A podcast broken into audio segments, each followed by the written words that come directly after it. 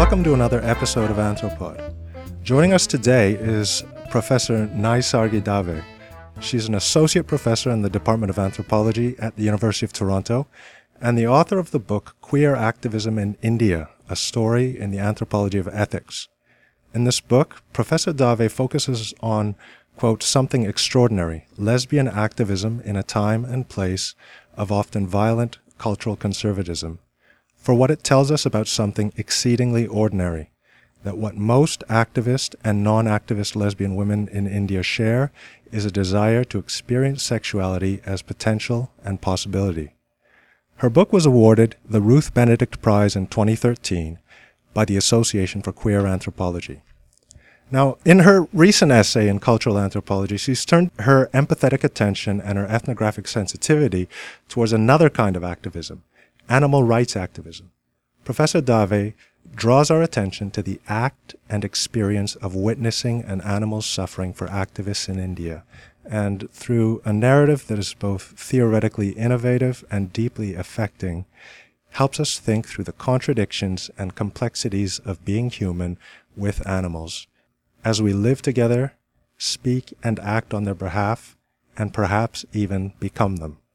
Her essay is entitled Witness Humans, Animals, and the Politics of Becoming. So thank you for being here, Professor Dave. Thank you very much for having me. Very nice to have the opportunity to talk to you.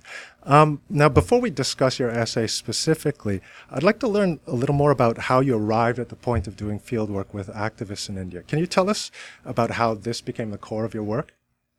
Uh, yes, um, perhaps I should be embarrassed about this, but it started actually when I was an undergraduate.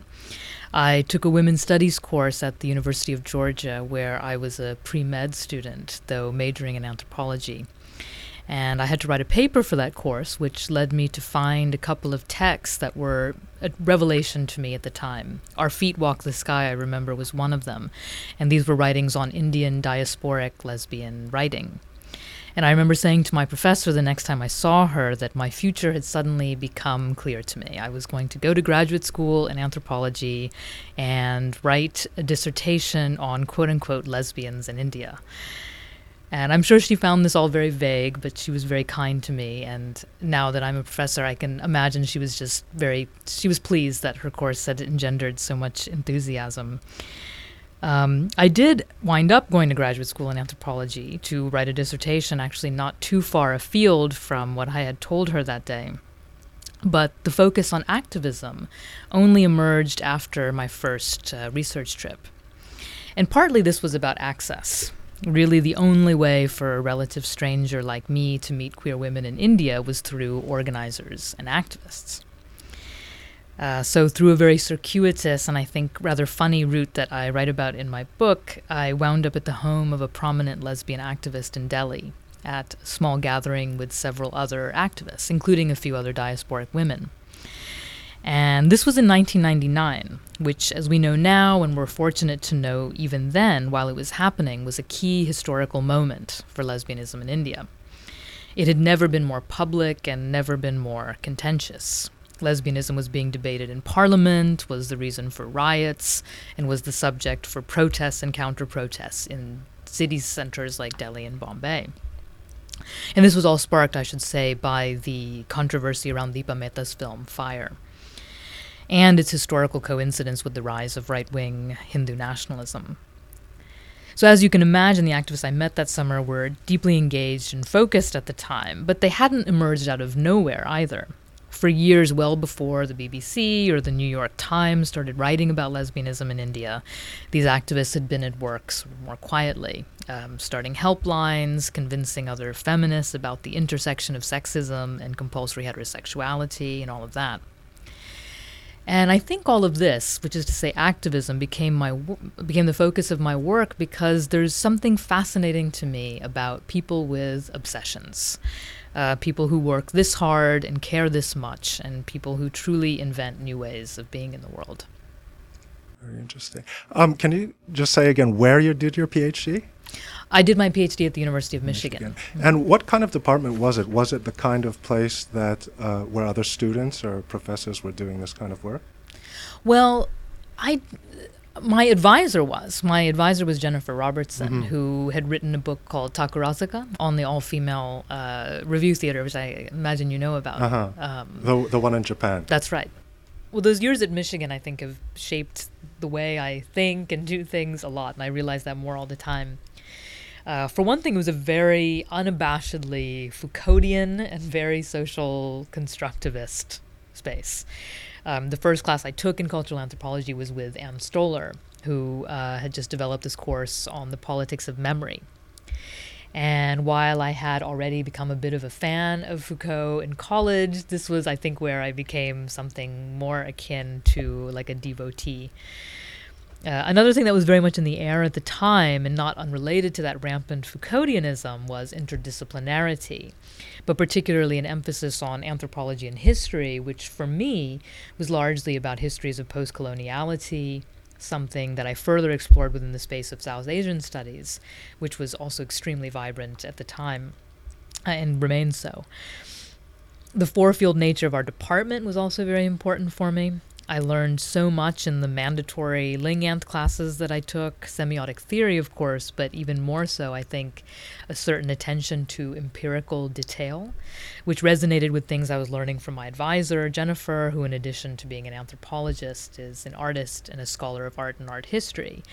All I think what they share is like a devotion to uh, detail and its representation. I think that's so important for doing ethnography.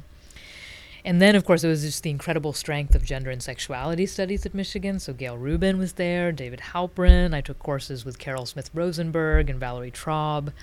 Uh, I could go on and on, but I can. But I'll just end by saying that I feel very lucky to uh, to have studied there. You said you're i- interested in obsession, people who get Mhm. obsessed Yeah. with things. Now, what kind of uh, theoretical background, or maybe just some kind of personal experience, maybe Mhm. even, that led to this interest in people who are obsessed? Um, I that's a very good question. Um, I don't know. I mean, I got into anthropology because I had an obsession of my own, actually, right? Which is that um, growing up, and I tell this to my undergraduates often on the first day of class, is that I became an anthropologist, yes, because of this particular obsession, which was the power of the culture concept. Um, I was I needed to understand how it had so much purchase in the world that I occupied anyway. So growing up in the US in an Indian household with Indian parents, culture was the beginning and the end, I thought, of far too many conversations, right? What can be done and what cannot be done, what can be thought and what cannot be thought. And even not to cast my family, who was very supportive, in a negative light, but even I felt often um, culture was the beginning and end of conversations about what I could be and what I could not be.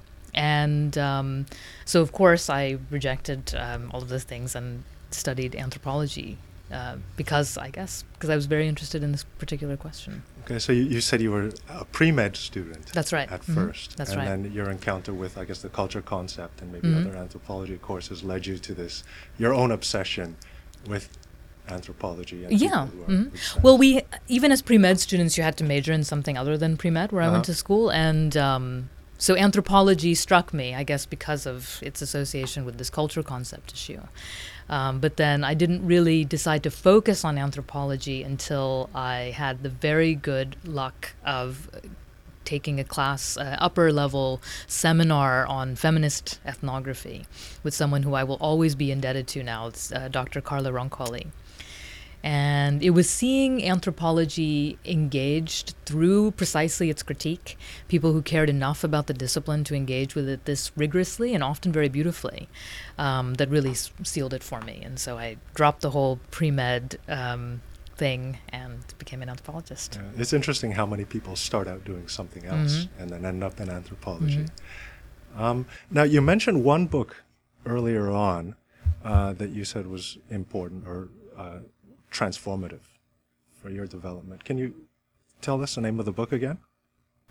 Oh, the uh, the book that I read as an undergraduate. Oh, it was called Their Feet Walk the Sky. Your feet walk. yeah, it was sky. just an anthology of um, lesbian writing, Uh-huh. really. hmm Were there were there other books that Mhm. sort of guided you in the direction that you ended up taking? Um, absolutely, yeah. Well, I love that question. And I, um, and um, so yes, I have a I have like a list of books that I think um, absolutely made me who I am. Right. So, but with apologies to those authors, um, I would I would list them thusly: um, Foucault's *The History of Sexuality*, Volume One. David Halperin's Saint Foucault, however panned it might be, I think unjustifiably so. Um, Ann Stoler's Race and the Education of Desire, and from a class I took with Ann, Carol Steedman's Landscape for a Good Woman. That's been very important for my thinking about affect. Uh, the womanist black feminist literature, so Audre Lorde primarily, but also Alice Walker, Bell Hooks, Toni Morrison, Barbara Smith. This naturalist writer by the name of Annie Dillard, who wrote a lot about wonder and epistemology, which I think has really influenced um, me in, in so many ways, and I think comes out in various ways in this essay. Um, Anna Tsing's In the Realm of the Diamond Queen, and Ruth Behar's Translated Woman. Partha Chatterjee's, this list is almost over, Partha Chatterjee's Nationalist Thought in the Colonial World, and this edited volume, Recasting Woman, Women by Kumkum Sangari and Sudesh Vaid. Butler's Bodies That Matter, and Foucault's Diaries of Herculine Barbin. And then in recent years, so those were all the formative texts in college and grad school, mostly grad school. In recent years, I'd say Deleuze and Guattari's Capitalism and Schizophrenia, Brian Massumi's Parables of the Virtual, and Elizabeth Povinelli's Empire of Love. Excellent. So I- those would be my greatest hits. yeah, that sounds like a, a really interesting syllabus for somebody getting into the kind of work that you do. Yeah, very cool. Now, um, I want to ask you about the link between your previous work now, uh, in which you focused on, on lesbian activism in India, and this essay where you draw a connection between that activism and animal activism. Now, what led you from that research to this current research?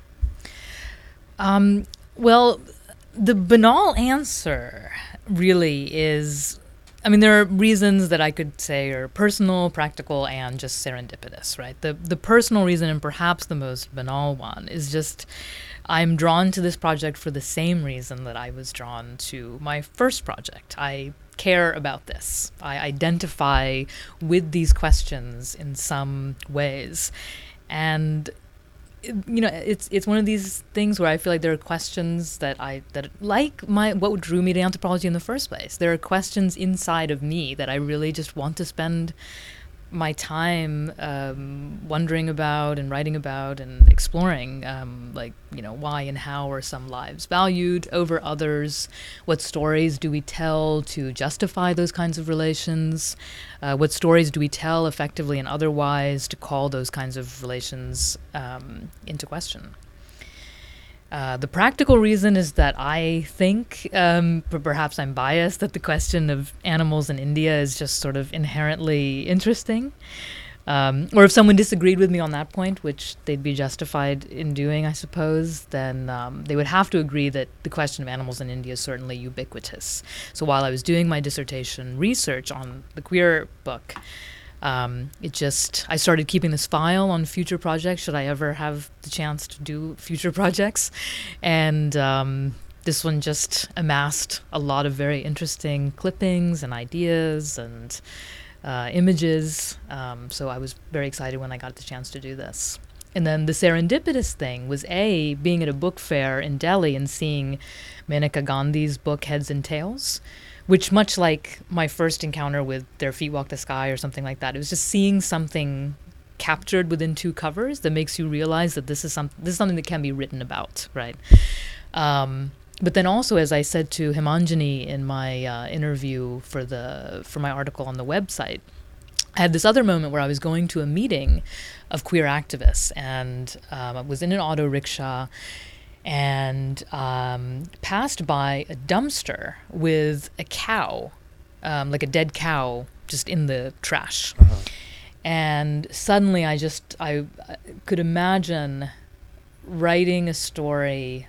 Suddenly, all I wanted to do was to write the whole the story of of everything around that.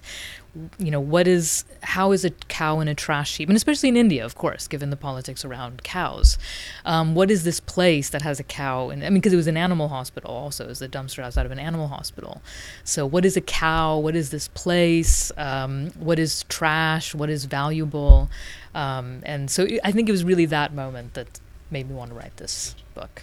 It, it, it's interesting how that mirrors the, the Mhm. episode that you introduce your own essay with, with somebody encountering Mhm. the animal. Right, yeah, yeah. very- yeah, So you yeah. felt a similar sort of. Uh, I don't know if you'd use the s Mm. word surrender to talk about it, but something that was drawing you to that kind of question, and those Mhm. kinds of issues. Mm, That's a nice way of putting it.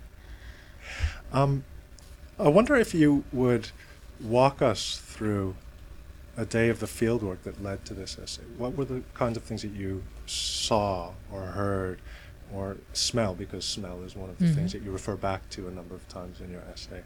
Uh, things like uh, the dead cow Right. in the dumpster. Well, there wasn't really a typical day, though there were days that typified a particular week or a particular month of my fieldwork. And the research for this project, like that of my first, but I think a little bit more sort of affectively um, variable in this particular project. It took me all over the country. So I was in Delhi, I was in Bombay, I was in Hyderabad, Nagaland, Benares, and then the, all sorts of different affective and institutional sites. So I there were weeks that you know I just spent sitting in an NGO office writing essays or you know going through clippings or in archives and libraries. Um, sometimes I was you know in slaughterhouses. I was in dog shelters and cow shelters.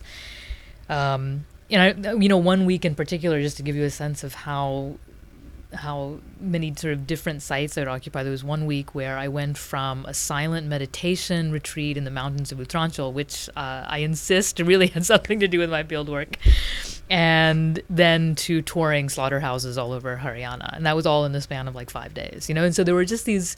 So there wasn't really a typical day. Uh-huh. Um, but you know what I loved about the fieldwork was precisely that. Like on the face of it, it seems and even sometimes felt that there was something kind of really random about it all. You know, like I was just catching rides with people, but having no idea actually where I was getting to or where I was trying to go. Um, but um, these were all, you know, I think very fortuitous, and and I realized I realized it a little bit at the time, but certainly now as I'm writing it, that there was absolutely a logic to all of these encounters, and I'm just so glad. Uh, again, you use the word surrender. I'm I'm really glad that I had the opportunity and the time to really just surrender to that and you know and have a plan in some sense but also just be able to sort of go along with things. And I've, I've i'm very lucky to have done that. But um, as i say in my ca article the first person i met in the field was carmelia satija and even that did not go even remotely as i had imagined it would go. Sh you know i d- didn't know who i would be meeting there. And and then after meeting her i um, sort of uh, worked up the nerve to cold call Maneka Gandhi, uh, who shouted at me and insulted me in ways that uh, over the phone, in ways that I, you know, I, I felt like I had to remind her that I was an adult woman, you know, and um, but she eventually warmed to me, and then. Uh, in one of our conversations, gave me a long list of people I should meet and should not meet, and then I eventually encountered all of those people, and it all kind of went from there. So, if you had advice for somebody who's starting out to do Mhm. field work right now, then maybe your advice would be to surrender to this know, impulse and then see where different connections and different sort of encounters take you. I I I would love if we could do that more. And and I know that there are time constraints, right? I mean, and often, but the thing, I mean, often when you're right, the when you're doing your dissertation field work, you'll kind of never have more time to do field work than you will then. And so that would be the best time to to try this. And it's possible, you know, to and, and I feel like I did this a little bit my first time where I started by surrendering because I didn't know what I was doing. And then at some point, uh, maybe three fourths of the way through, I figured out what the dissertation would be about and then could really isolate exactly what things I needed to learn, do, find out before I could leave.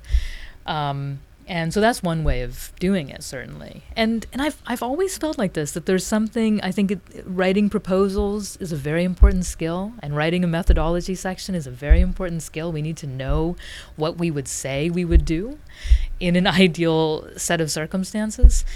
But to me, I I mean the richest fieldwork really comes when, in some ways, you kind of chuck all of that um, and and yeah, trust that you're putting yourself in the right positions. You're saying yes as much as you can possibly say yes, Mhm. and yeah. surrender to what happens? I, I, guess all of the, the proposal writing and the writing of the methodology mm. section, it helps you build up a sensitivity, maybe. I think so. So that mm-hmm. you're ready when something like that comes mm, along. Mm, absolutely, Very absolutely. Mm-hmm. Uh, you wanted to read a section of your essay that mm-hmm. helps us understand the sort of sights and sounds of your field work a little better. I could. I would love to do okay, that if that you wouldn't mind. Great. Yeah, that would be an easier way for me to do this. So yeah, like I said, there were all sorts of different sites, but I think you know the a time that I just I remember so fondly was the summer of 2012, and I was in Bombay, doing work, uh, spending half my week with PETA, in an NGO office and half my week walking around the streets with these people who this organization called Welfare for Stray Dogs. And I write in this particular passage that I'm about to read about uh, a man named Abod, who's the CEO of Welfare for Stray Dogs. Um, stop me if this goes on too long. Um, it's widely known among the English newspaper reading public in the city that at 9:30 every Sunday morning, volunteers meet outside of Eros Cinema near Churchgate Station to make their way around the island city, administering rudimentary treatment to wounded animals.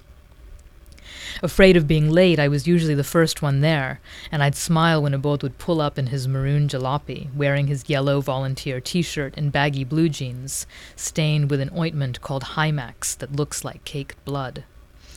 It would take him ten minutes to walk from the curb to where I was standing, as the very smell of him brought dogs out from under cars and bus shelters and pedestrian subways, and who knows where else, loping over to be handled and loved. We would eventually branch off in small groups, each with a duffel bag full of instruments and applications and stained cotton balls, everything smelling of Himax, and with a list of animals that needed tending to. This particular morning I went off with Abod and a young woman named Sumati. Our first animal was listed as simply dog, oval Maidan. So we walked over to the oval Maidan and the chaiwala, where all the air smelled like cardamom and hot, sticky sweetness. The chaiwala and his friends, upon seeing a Abod, immediately stood up and gestured toward a dog lying on the sidewalk. Abod put his hands on the dog and knelt beside him as a friendly crowd of workers and loafers gathered around, all men and one boy in a soccer jersey. How old is the dog? Abod asked the boy. A hundred and twenty-seven, he answered, eyebrows furrowed. Abod laughed, and one of the men smacked the boy on his head. The dog seemed fine enough for a street dog until Abod turned him over and lifted his head slightly. There, on his neck, was a red festering wound that I could smell from where I was standing. Abod called me in closer and pointed out a huge fluorescent green maggot wiggling around just under the pus, and with a pair of tweezers picked it out and placed it in a cotton ball that Sumati held out for him, which she then closed upon the fattened vermin firmly, killing it. Abod placed some medicine on the wound, his hands still naked, then a spray of some sort, then a powder, and finally with his fingers dabbed gobs of Himax over and just inside the wound. The crowd was rapt, and the chaiwala shouted at them, Get to work, there's nothing to see here, get to work. Everyone ignored him. It was clear that the chaiwala loved the dog too. The animal now tended to, a different ritual began. Abod stood up and looked at his hands. Zara hat hai. Could I wash my hands? He addressed nobody in particular. The chaiwala gestured to another man with an upturning of his chin, and the man rushed over to a rusty spigot, filled a tumbler with water, and picked up a thin, creviced wafer of soap. Abod held his hands out, and the man poured water slowly over them, placing the soap between his hands, pausing as Abod cleaned roughly under his fingernails, and then rinsed Abod's hands of their dirt, the spent water spreading between them. The man, slightly stooped, stood up, taking the soap from Abod's hands, and in this moment something transpired between them that I would call a glance or a nod, but was more than either. It was invisible, really. This unarticulated ritual occurred virtually every time Abod treated an animal, an animal that, despite its abjecting qualifier, street, was lodged in the heart of the men and women who shared the street with him. That moment was always thick, the circuits of touch and intimacy mediated by the animal forging bonds of continuity between men's of men of otherwise dissimilar worlds. These are indeed enduring bonds, fat with futurity. There are streets Abod has trouble walking along because the hawkers and dwellers rush out to meet him, still insisting with smiles and backslaps on giving gifts for his healings of animals past. He refuses everything but touch. That was excellent. Thank you. Now, This is coming from uh, not in your CA piece, but in a forthcoming piece. Uh, hopefully forthcoming, yes. Now, what I, what I liked about that was Mhm. that you really get a sense of, mm-hmm. you know, the, the thickness of the mm-hmm. atmosphere, like the, mm-hmm. the heaviness of the air, not just from the smell, but also like the social atmosphere, how thick and dense that is in that particular situation. And I think those kind of characteristics characterize also the piece in CA. Uh, that you wrote. So I was wondering if we could uh, move to talking about that.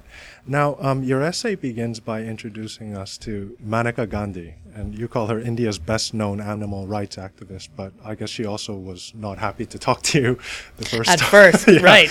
At first. In part because she's she's busy actually being an animal activist I and not talking to random uh, strangers on the phone. well, you, you were able to Mm. sort of smooth Yes, that out and, fortunately. and, and uh, Mm. build up a relationship with Mm. her.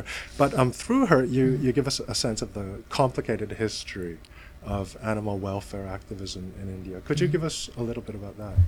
Um, oh, sure, yeah. Well, there's another story here actually that also could partly answer your earlier question about how I got interested in this topic. Uh, for my first book on queer activism, I spent a lot of time with progressive radical people. And one of the first things that becomes clear when you're spending time with progressive radical people in India is that the more progressive a person is, the more likely they are to abhor vegetarianism and to eat meat with just this gusto, right? And the main reason for this is a desire to disavow caste and religious privilege. Vegetarianism, and particularly a taboo against beef eating, as many people know, is a characteristic of high caste Hindus and is used as a way to differentiate high caste Hindus from Dalits and Muslims in an act of devaluing Dalits and Muslims and people who do eat meat and are not vegetarian. And because of how successfully, and this is in part one of my problems with the act of abhorring vegetarianism or or eating meat as a political uh, act, is in some ways for me this is also about the way that the Hindu right has colonized political and moral discourse in India, especially since the late 1990s, as I was describing earlier, uh, with the rise of Hindu fundamentalism. And so, because of the way in which the Hindu right has managed to just suck up all the air and make all political and moral discourse about right wing fundamentalism, is either with it or against it, um, many people feel it impossible or um, undesirable, and I understand that.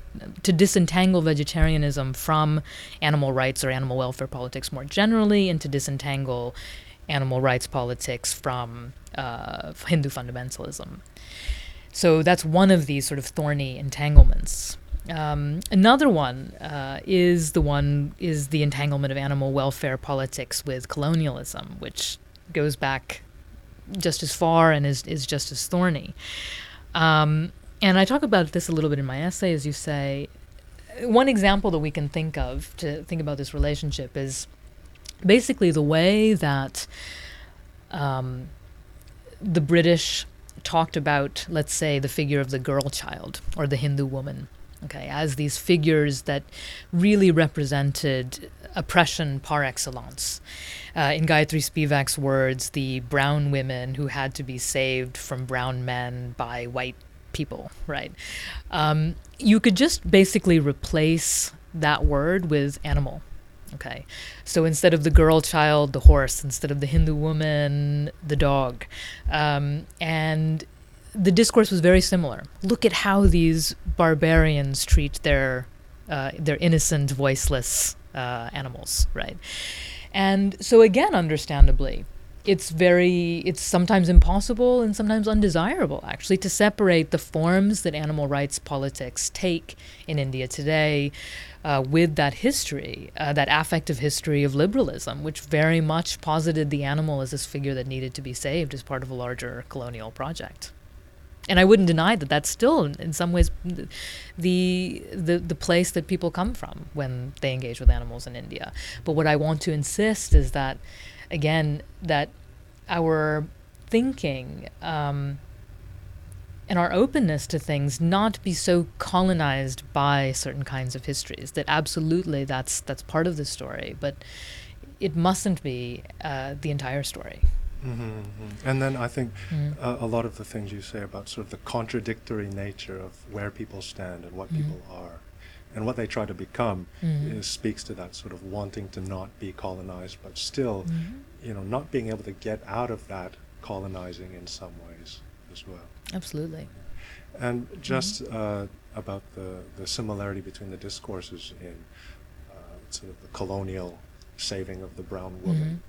Uh, and your previous work, you mentioned also that there's a, a, a similar kind of coming out moment. Oh, right. For yeah. the uh, mm-hmm. animal activists, mm-hmm. as there are for, or no, queer activists. Mm-hmm. Yeah, everyone seems to have a story about yeah. how they became an animal rights activist, right? And it usually was, you know, framed almost as a coming out narrative. Now, um, we've already mentioned uh, Maneka Gandhi mm-hmm. a couple of times, and uh, I want to focus on her for just a second because you talk about, you just mentioned how everybody has a story. Now, you say that Maneka Gandhi was greatly influenced by Crystal Rogers, right. who was one mm-hmm. of an- India's first animal welfare activists. And the essay contains a quote from Rogers' memoir, Mad Dogs and an Englishwoman, that I think exemplifies the importance of witnessing for these activists. Now, would you be able to read this quote for us? I, I will, yes. I was on my way to New Zealand when I saw a horse which caused me to remain in India.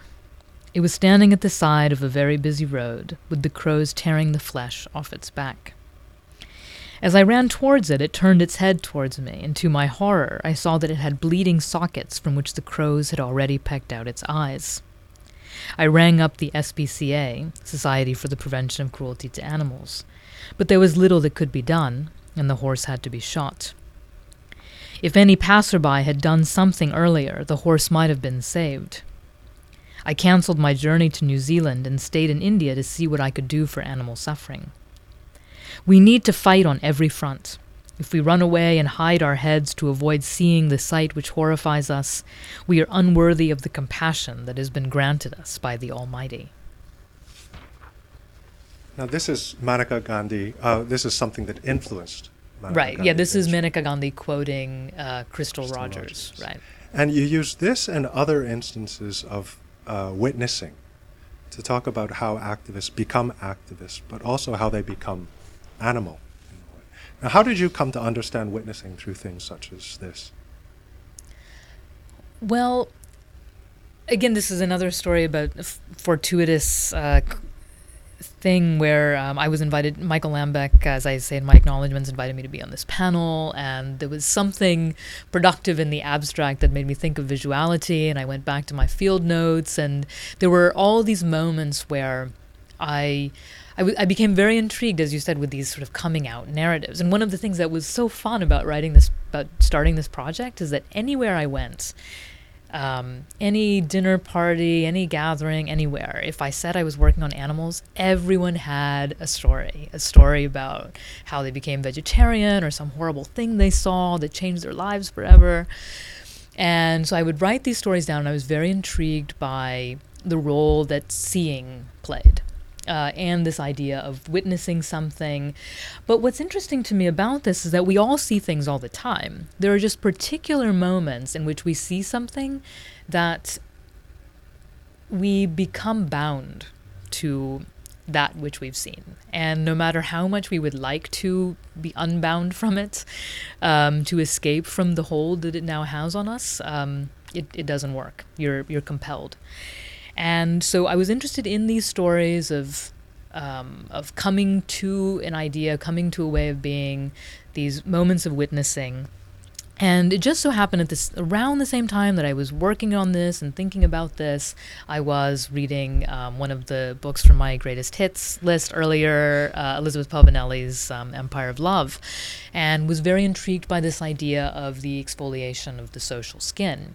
So I started thinking about witnessing as this act of sight that then um, has a certain kind of intimacy to it. And the examples that I use in this um, article are really about the idea of locking eyes with another being and what that then means and what that compels and how it, in some ways, exfoliates the social skin. It makes one want to to be less human, to be less oneself because of, in some ways, the recognition of one's own complicity in another being's suffering. And that's, again, from the stories that the activist told me. Um, so that's where I started the paper.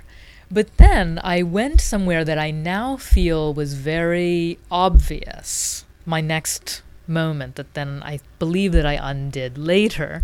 Um, but then the next iteration of that um, was to see this as okay, it looks like it's an exfoliation of the social skin. It looks like one becoming sort of less oneself. But in a way, there was just this um, actually, uh, in some ways, a reproduction of what being human meant, right? That now I have had this moment of witnessing an animal in pain, and I want to become less myself, but I also need to become more myself in order to speak for it, in order to represent the voiceless against these echoes with the colonial discourse that I was talking about earlier. So I sort of seized on this moment and I said, wow, what a what a contradiction. Here we have someone who's wanting to become less human but becoming more human. Um, and uh, then from there, I, I, I believe uh, a little bit later, when coming back to the essay in order to, to submit it here, um, I sort of rethought that particular angle. Yeah, you talk about the, the dual meanings mm-hmm. of witnessing, sort of mm-hmm. the witnessing that brings you closer, this exfoliating of the social skin, and then this sort of witness as sort of a, I don't know, able to provide testimony, like a person who can who can stand there and speak on behalf of mm-hmm. this other that that he or she has witnessed. And so there's this, uh, I think you call it hyper embodiment. Right, exactly. Happens, mm-hmm. You know, at the same time and almost as a consequence, you know, they, they sort of imply each other, I mm-hmm. think, Now, um, you know, one of the questions that's particularly important for you is uh, related to this this sort of contradiction of, of witnessing, and it's a dilemma of how to understand how the activists felt that their work went forward because they'd surrendered to something larger mm-hmm. than themselves, or that they were or wanted to become animal. And this leads you to realize some of your own assumptions about mm-hmm. what it is to be human mm-hmm. or animal. Can you speak a little bit about that? Um, yes. Well, this is um, this is what I mean about the um, or what I was alluding to earlier with, I think going a route that was to me the easiest route to take, right? Which is I know what a human is and I know what it is to be hyper embodied as human and I know what it is to have the colonial mentality of wanting to represent the voiceless other. And again, so seizing on that particular contradiction. And but then I felt like I wasn't doing justice really to the perfectly real possibility that when Satija said to me that she becomes an animal, and it was also it was it was focusing on that word, becoming an animal. She's and that to me was important. It's not she says that she becomes an animal, but she becomes one, which to me it has a certain notion of an unfolding and it took me to other kinds of thinking and scholarship on questions of of becoming other again uh, Deleuze and Guattari and Massumi um, and all of that and but mostly it was a feeling that I I hadn't done justice to the possibility that they might really be becoming animals. And also when I at a, at a first draft of this essay, uh, I then did uh, several more months of field work later. Uh, and it was also through those experiences that I came to rethink these questions. Um, and so I wanted to take seriously the idea that Satija or Gandhi or whoever actually could become an animal. And um, so which led me to um, to realize that that I was in some ways that my own thought had been so colonized by humanism that I was seeing examples of it everywhere, and I wanted to to think about the ways that basically all politics are forms of becoming in some form or another. And so I was intrigued by this question of why was it impossible for me to believe that Satija becomes an animal, but it's not at all impossible for me to believe that, and I use these two examples in my essay, that um, of queer women in India becoming Indian, right? Or, and I use the uh, example of the sanitation strike in Memphis in 1968, of black men holding signs that said, I am a man. And these to me were all just like Satija's, though, as I say, different uh, in some forms, um, ways of becoming. And so it was about thinking about politics as always being um, acts of becoming in some form or another. so one of the things that I came to as I was writing that story of seizing on the contradiction of her exfoliating her social skin but hyper embodying as human um, was something that I want to think a lot about now, which is having a modality in the field and as an analyst and a writer of essentially what do I know? To basically have that be the framework through which I try to understand everything. To uh, to imagine that um, I don't know in advance.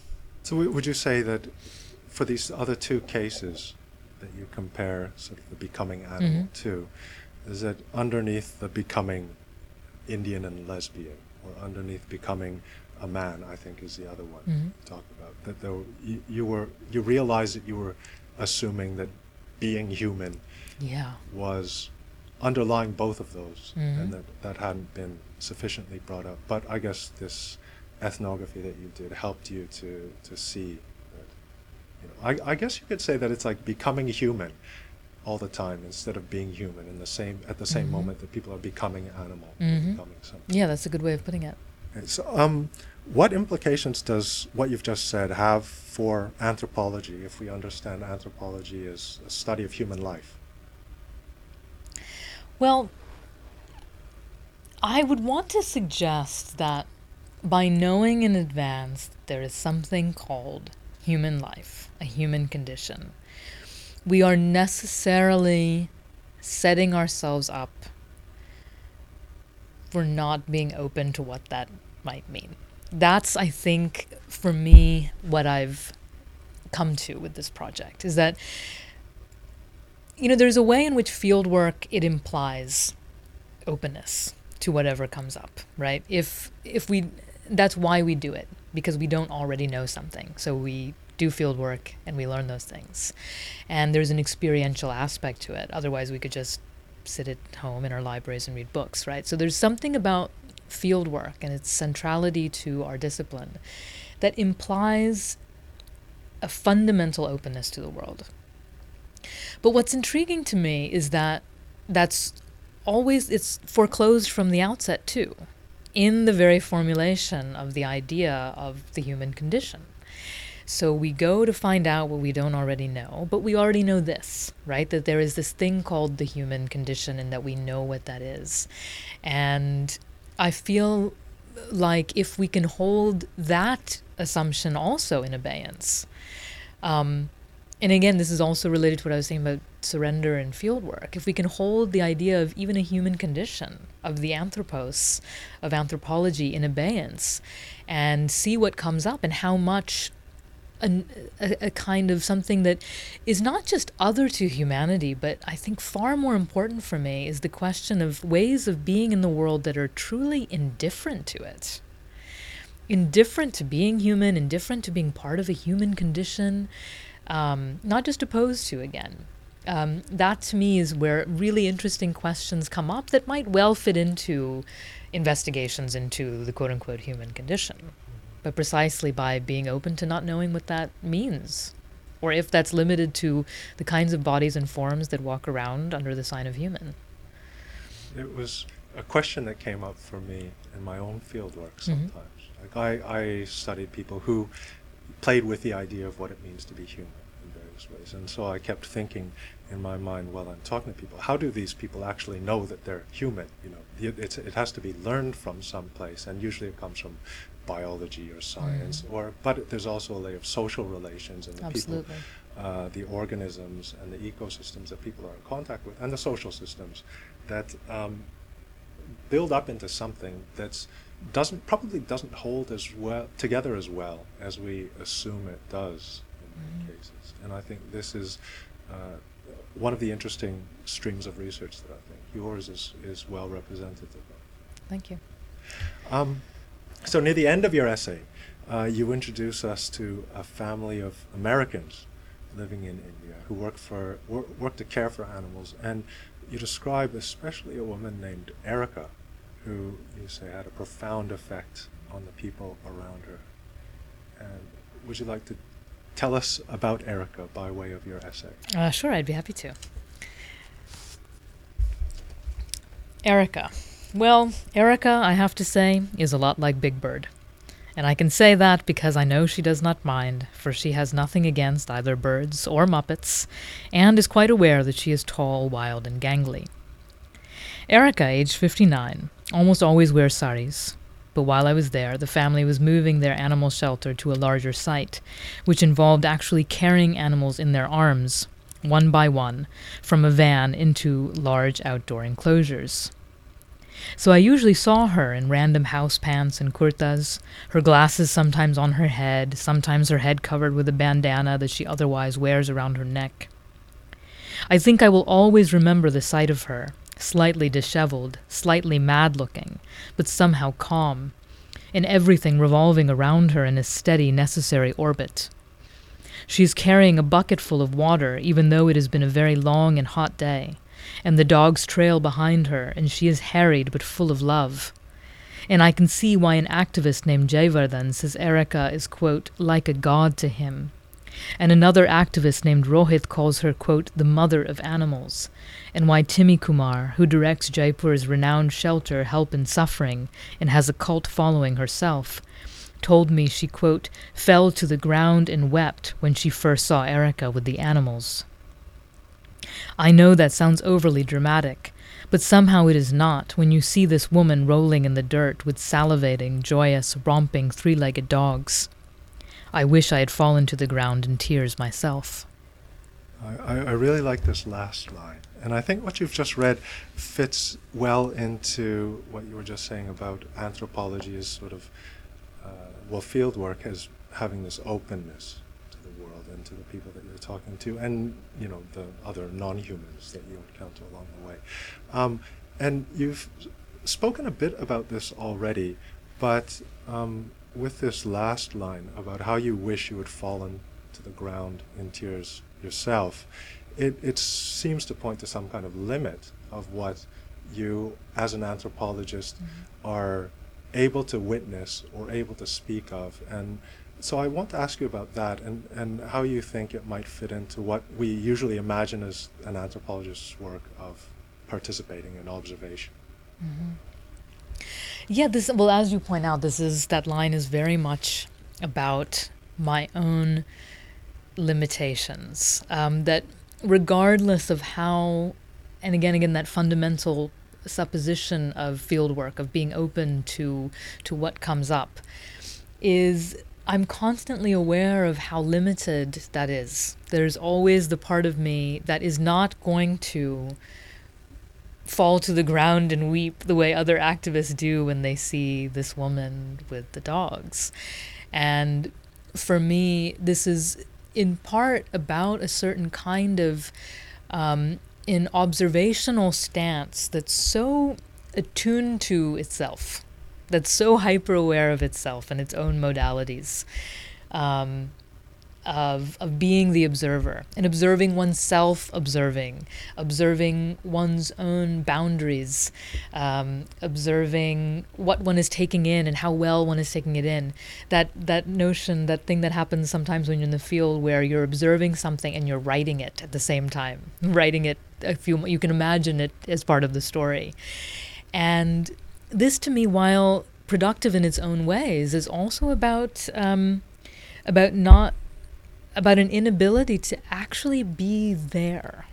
You know, because we're so engaged with these various degrees and levels and layers of observation of other and self that there's this th- yeah this part of you that's that's not present enough so that I could have um, all my defenses could have fallen away, all of my cynicism or my too coolness or whatever fallen away so that I could have, you know, just been that moved by by what I saw there. And it's very interesting because um, it's actually through I mentioned earlier that I that part of my field work was this uh, vipassana training, right, uh, or retreat. Shouldn't call it a training. Wasn't that militaristic? But um, and this actually came up through through Erica and a couple of other activists who I cite here um, in this section, who, because they are involved in this world, and this is very much related to the idea of witnessing and compulsion, um, have found that they that it's it's an inability. One's always going to the next thing. One's always moving, moving, moving, and they needed something in life that could allow them to be where they are. And um, so I took up, or I started trying uh, these meditation retreats in part as a way to to understand this process uh, for these activists. But but that to me is what that line is about, about the inability to be present, Uh-huh. and and wanting in some ways to to to to fight against that. Uh-huh. Now, I, I want to um, address the broader significance, I guess. Now, in your essay, you show us how India occupies an interesting movement for uh, position and movements for the welfare and protection of animals globally. And I didn't know that the founder of PETA uh, is really active at the offices that PETA has in India. Um, but of course, animal protection and welfare are of concern all over the world. Um, now, through the kinds of perspectives made possible by your work, um, what kind of effect or uh, influence do you hope to have on uh, not just within anthropology, but the broader social or ethical or political debates about animals? That's um, uh, it's a very important question, and thank you for asking me. Um, I say this a little bit in my uh, interview with Himanjani uh, on the website, is that I th- the most important thing for me is again these questions of opening, of of not knowing in advance the kind of politics we're supposed to have, what that needs to look like. But it's also, again, is something that very much came out in the writing of this essay, and so I'm I'm I'm happy for that process. Um, it's about resisting the colonization of our imagination by these capital letter forces, Hindu fundamentalism um, being one of them, for example. So, the issue for me, all I would want to hopefully open up here is the question of what I'm increasingly thinking about as the tyranny of consistency. Um, the ways in which we know in advance that I am this kind of person who rejects, say, the Hindu right. I am the kind of person who loves humans more than animals, right? These kinds of um, these assertions that we make about ourselves and who we are that then limit the possibility of acting in ways that might sometimes run contrary to these designations. Um, and so basically, I want to think about ways of being in the world that are more immanent and less determined in advance. So that it's possible that even if you're someone who um, hates uh, Hindu fundamentalism and um, Brahmin privilege, uh, which of course is a more than reasonable uh, position to have, um, that one could be open to um, the violence and the exploitation that is often meted out to animals, and that these that that one needn't colonize the other. So that to me would be one of the points, um, which is yeah, this idea of openness and the immanence of ethics. Um, so yeah, I mean, so essentially, I think uh, as we were talking about with Erica, uh, one of the the goals of this of this writing is really about exploring questions of of surrendering to things that we don't already know in advance, and to the possibilities that we might feel things and act ethically in ways that we hadn't anticipated. So I'm wondering then, I, I've heard from another student in our department that uh, you have a pet, that you're a, Mm. a huge cat lover. And so I'm wondering, uh, does this make you think of your own cat differently or the other animals that you encounter? Like we encounter animals in all sorts of different Mhm. forms, right? Not just as pets and companions, but also images and also um, meat in the supermarket Right. And uh, s- livestock and other things. So, uh, but we at, at, at moments we collapse all of these things into one sort of category of not human Mhm, animals. mhm. So, how does maybe the, the work you've done help you look at these kinds of things from a different perspective?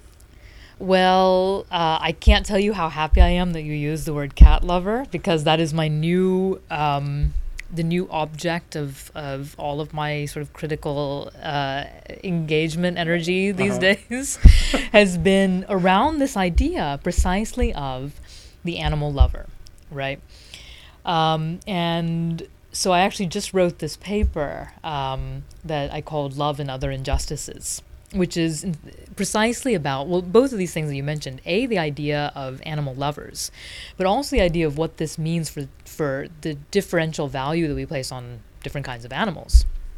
Um, so I'm very intrigued. In India, animal activists are often called animal lovers, and this is a commonplace in other places as well.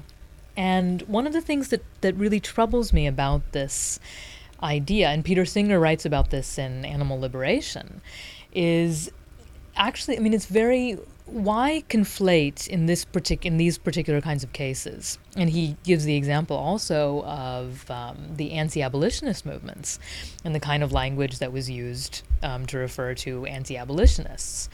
Um, and so there's this way in which um, so there it was the language of the nigger lover here it's the language of the animal lover. And so the question for me is what work does it do to conflate an issue that is political and that is ethical with the idea of love right? Which a allows those who don't share that politics or in some ways oppose that politics to say oh but that's just something that's inherent to them. You either because love is one of these things you either have it or you don't. You can't uh, you can't engineer it you can't produce it nor can you be called into it. It happens or it doesn't. It's the intimate event. Um, but it also it allows people to see certain kinds of politics and ethics as as as irrational, really, right? Which is in some way the bane of animal welfare activism. I've talked about these other obstacles, like its association with colonialism or its association with um, with right wing Hindu nationalism. But its other bane is precisely being seen as as profoundly irrational and just just purely affective. And so for me, that language in some ways reproduces that idea. But the other issue around love that I really want to talk about is how our love for certain kinds of beings actually, in some ways, absolve us of ethical behavior outside of those relationships, right? So, as you say, yes, um, I do have these cats, even though I very much agree with Ingrid Newkirk on the issue of pet keeping as being extremely problematic. Um, but then when I'm asked about these animals, right? And so, in you know, again, because I don't know if I mentioned this earlier, but I've been a vegan for a very long time, and all of these sort of things, and I'm often asked, well, you know, things like, well, you feed your cats meat or something like, you know, these again, the politics of consistency and inconsistency, and absolutely, I do, and that's a problem right? But it's precise, and all I can say is shrug my shoulders and say, well, I love them, right? And so I'm not going to put them to sleep or put them out of my house, and I'm going to continue feeding them these things. But that isn't an answer. That's actually a problematic answer.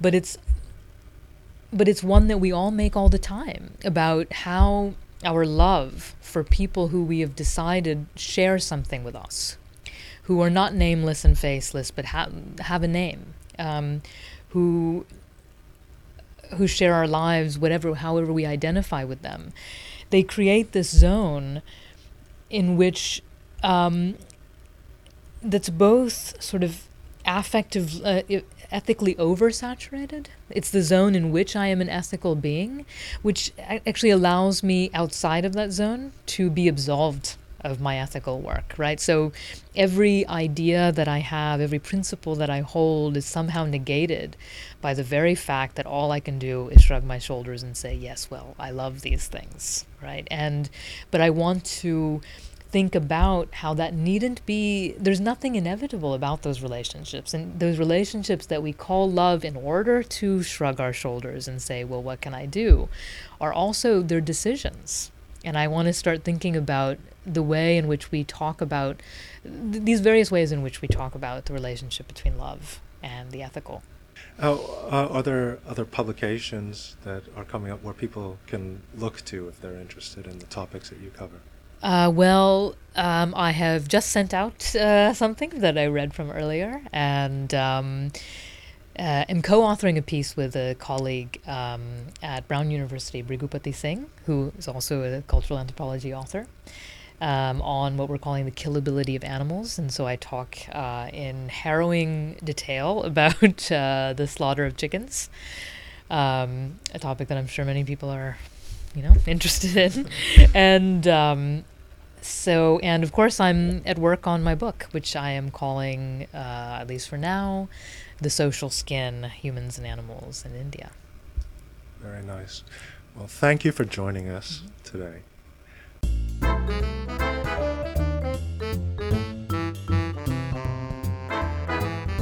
We've been speaking with Professor Naisargi Dave of the Department of Anthropology at the University of Toronto. Her essay, Witness Humans, Animals, and the Politics of Becoming, appears in the August 2014 issue of Cultural Anthropology. Uh, the essay is part of a special section which addresses the borders of the human. The entire issue is available for free download at our website, culanth.org, and there you'll find uh, supplemental materials including web links, photos, questions for classroom discussion, and an interview with Professor Dave by uh, Hemangini Gupta, links to other of Professor Dave's work. Her book, Queer Activism in India A Story in the Anthropology of Ethics, is available from Duke University Press. And as always, send us your thoughts about this episode by email at anthropod at culanth.org or Twitter, where we are at Culanth, and on Facebook. Search for the Society for Cultural Anthropology. You can subscribe to Anthropod via iTunes, Stitcher, and SoundCloud. Uh, thanks for listening, and thanks for joining us, Professor Dave. Thank you very much for having me.